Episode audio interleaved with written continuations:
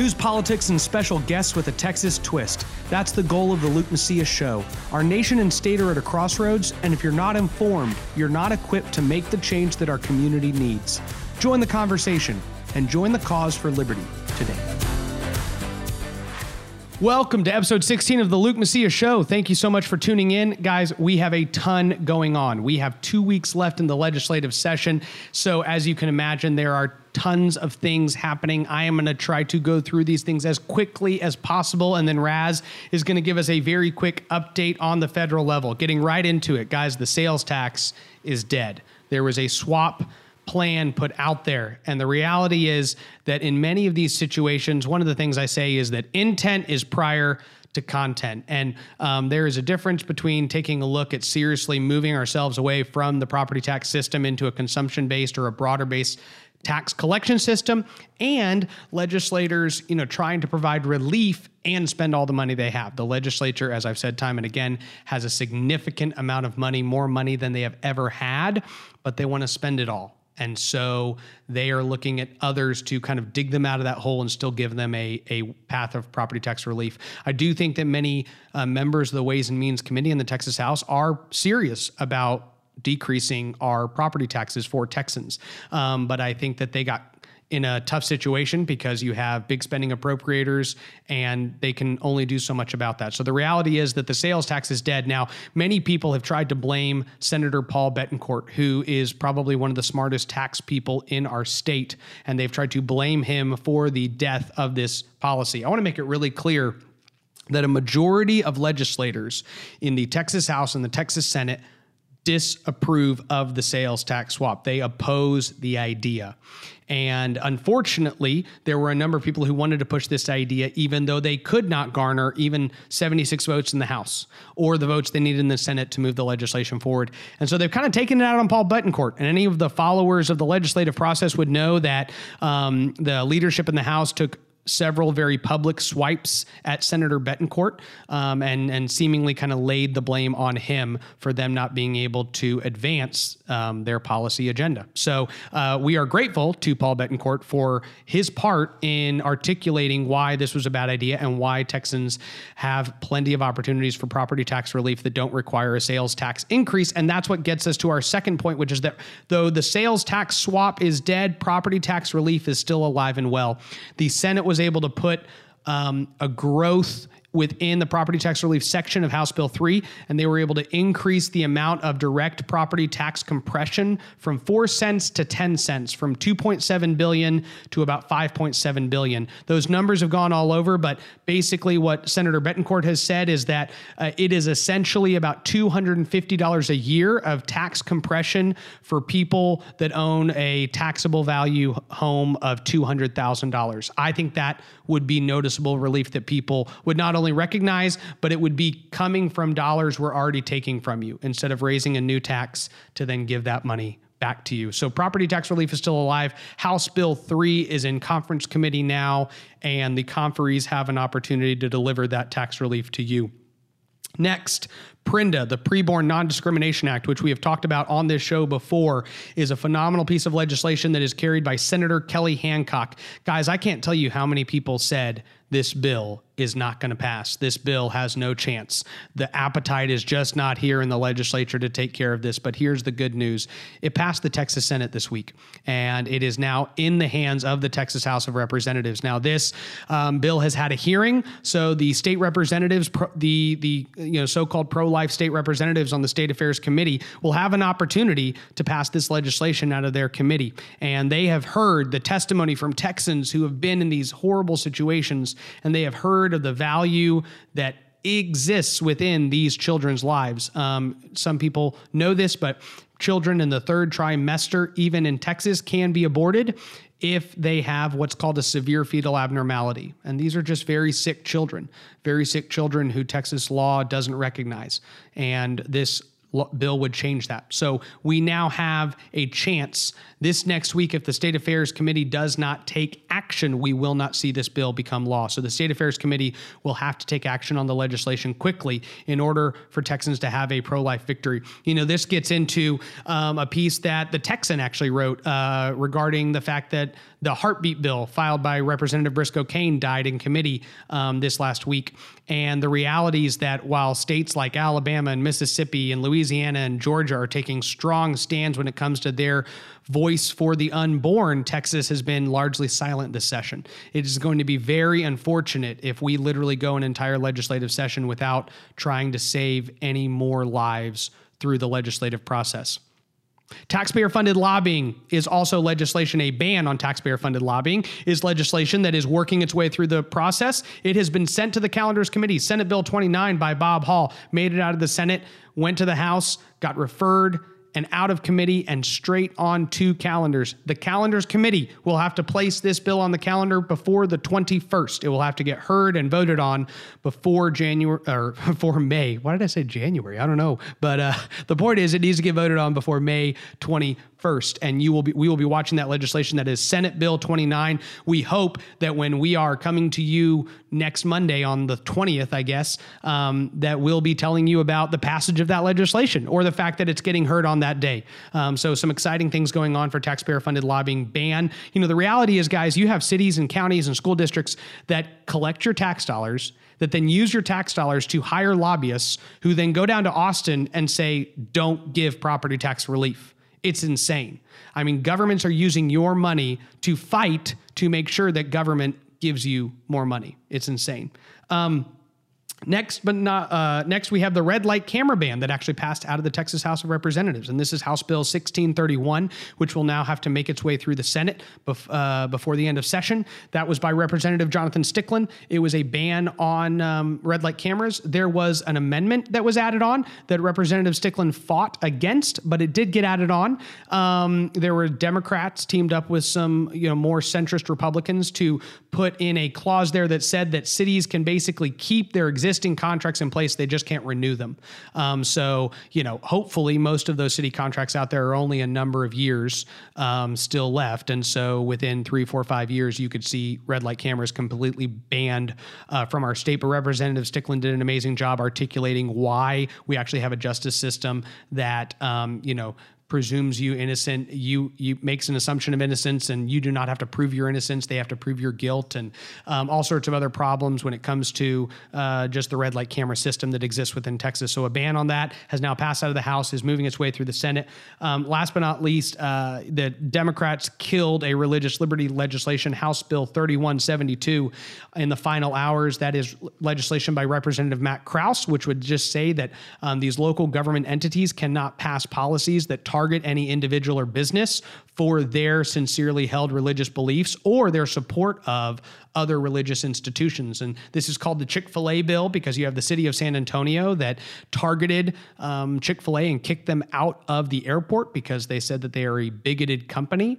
Um, those actions cost the mayor of San Antonio his reelection, uh, meaning He's now in a runoff, so he has not lost yet. But I can tell you this: I do not think there's a situation in which Mayor Ron Nirenberg would uh, not have won with flying colors had it not been for his decision to attack Chick Fil A and try to convince everybody that they're a bigoted organization. The truth is that Ron Nirenberg is a bigot, and he is a bigot against those with religious beliefs in his city. And so the city is starting to rise up against him. And Greg Brockhouse has taken a strong stand, is now in a runoff. If you know anybody in San Antonio, you need to contact him and tell them to engage in their city elections there in San Antonio. Um, Democrats killed that legislation, House Bill 3172. There is a companion piece of legislation in the Senate, but I will tell you that that is going to have to move with lightning speed through the Senate in order to get to the House and get through the process in time for the deadline of May 21st. Um, and the last thing I'll tell y'all is just a fun story. I call it the Tinderholt takedown. Um, Tony Tinderholt, who is a client of mine, an amazing state representative, and someone we're all proud, um, uh, many of us are proud to know, uh, killed a bill almost single handedly, House Bill 4448. And uh, this is legislation that is being pushed by several drone companies and Amazon. Um, you know, many of you know that Amazon is looking at drone delivery of packages, and I think we're all pretty much huge fans of that. Um, and so, in the course of that legislation, one of the things that Amazon does, which is really cool, is that they take a little picture of the packages that they drop off um, outside your home, right? So, when somebody drops off a little package outside your home, they take a picture. That way, you can see that it's delivered. Well, these drones are also going to have to take a picture of the package as well. So, they said they needed some tweaks within the law um, to make those changes. And the legislation, though, would not just give Amazon and other companies the ability to take pictures of the package outside your home, they would give them the ability to take pictures of the entire duration of the flight. They would give them the ability to take pictures of everything around your home, of your entire property. They would take pictures of, and, and many of you know this, right? But Amazon delivers all sorts of services and they love micro targeting you with their advertising. So if their drone is flying to your house and takes a picture and notices that you have a pool, they can now start marketing your Amazon account with advertisements for pool cleaning services and a monthly subscription to the chlorine blocks you need to clean out your pool. And oh, well, it looks like you've got some a cat and let's give you some cat products and all sorts of other things. So needless to say, it's a pretty big invasion of your privacy. But one of the bigger concerns, which Representative Tinderholt raised, was the fact that the largest drone manufacturer that testified uh, on the legislation and and has 70% of the market share when it comes to the production of these drones um, is based in China and is a company that the federal government will no longer do any work with and the last story I will tell you, which is a really fun story, is what I call the Tinderholt takedown. This is about House Bill 4448, which Representative Tinderholt, along with Representative Briscoe Cain, um, took down this or this last week because this is Monday, so it's Wednesday, I guess. Um, but I got to tell you about this because it's a phenomenal story and a really cool, um, uh, just reality that if if a couple people will stand up and just say the right thing, you can actually make a pretty big difference when it comes to protecting y'all's liberty and your privacy. So House Bill 4448 makes some adjustments to the code when it comes to how drones are regulated. Um, a lot of people would tell you that a lot of these changes are being pushed by Amazon and some drone manufacturers that are pushing them just to give you an idea, you know, Amazon is now going to deliver packages via drone, which I think is awesome. Anything that gets me that package quicker, I'm a fan of.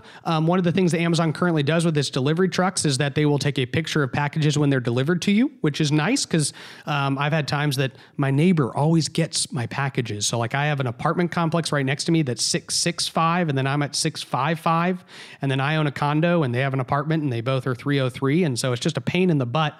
Um, but I won't get a package. And then Amazon will say it's delivered, but I look and literally the picture is, you know, this apartment because I can tell now. And the hilarious thing is this the guy who lives in this apartment never has delivered a single package to me. I always have to drive over there and go, "Hey, is there a package?" "Oh yeah." I'm like, "If I didn't come over here, he would never give me my packages." But the point is that the Tinderholt takedown is about policy that uh, Amazon said they wanted to tweak so that they could have the drone take pictures of that package when they deliver it.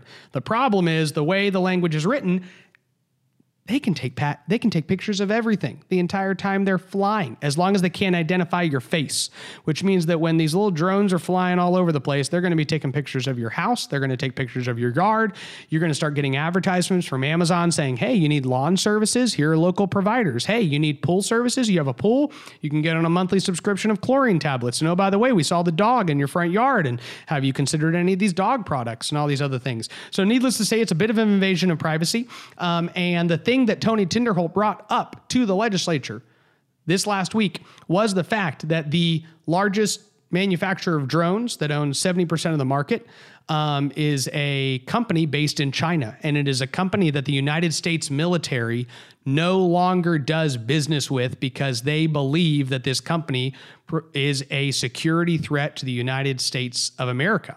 And this came from information shared by uh, Congressman Lance Gooden. He sent a letter, and Tony Tinderholt did his own research. And so this bill got heard on second reading, and only 30 Republican state reps voted against it. And I will tell you that those 30 Republican state reps were a lot of great conservatives who just pure and simple were not comfortable with the privacy concerns. That's probably my read on the situation. They just said, I don't care what is in this bill is privacy concerns with people, drones taking pictures. Let's just say no. Um, but Tony Tinderholt got up and and had a relatively spirited conversation with Representative Drew Springer, who authored the legislation, and said, "I really want to make sure you understand my chief concerns on this bill. Um, these are some real problems that it it gives. It's an invasion of privacy, but there's also a national security aspect and." Then got up and spoke for 10 minutes on the bill. Uh, the whole exchange lasted 12 or 13 minutes and then there was a vote. And just to explain to everybody, bills rarely that, that bills that pass on second reading rarely die on third reading. Okay, that just does not happen unless something changes with the bill or new information gets brought to light, and which is very rare. And in this situation, though it had 30 no votes the day before, the day that Tony Tinderholt decided to take 12 minutes to talk about this bill, it got 95 no votes, and the bill died. It died a very uh, by a very wide margin. And that legislation has been killed for the session. It will not be coming back, um, and we will see what type of policy gets brought brought up this this last time. But there's a lot going on in the legislature. Um, I hope y'all are paying attention my hope and prayer is that Republicans are able to pull off a couple policy wins here in the last final weeks when it comes to real property tax relief being five and a half billion dollars, when it comes to protections for the unborn, like the Preborn Non Discrimination Act, when it comes to a ban on taxpayer funded lobbying and red light cameras and things like that.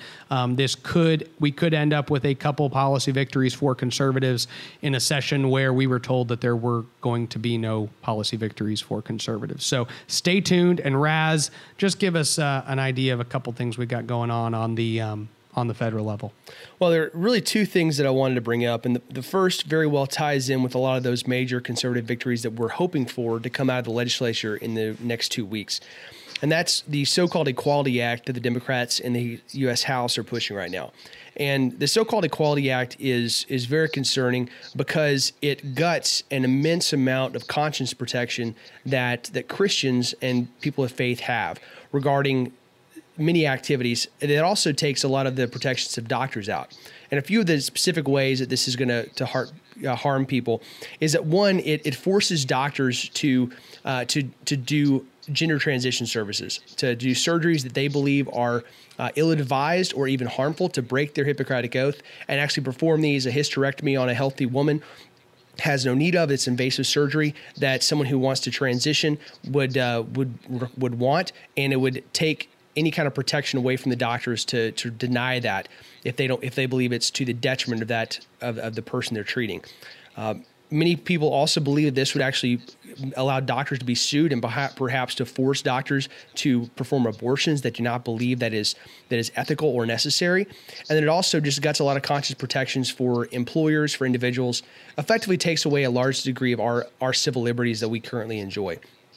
So you know, when we're looking at the the Chick Fil A bill, when we're looking at a lot of these, the Preborn Non Discrimination Act in Texas, we're looking at stuff from the federal side that the Democrats, as a core piece of their national agenda, want to preempt the possibility to to basically reverse a lot of these other states who have put these things in place, and to preempt other states from putting similar conscious protections into place and protecting the unborn. Uh, it's I'd really encourage you guys to check out dailysignal.com. They've got an immense amount of coverage of this, talking about the details, going to way more details mm. than we can right now, and the the background about exactly how these things would take place. It's something that's that we really need to be cognizant of.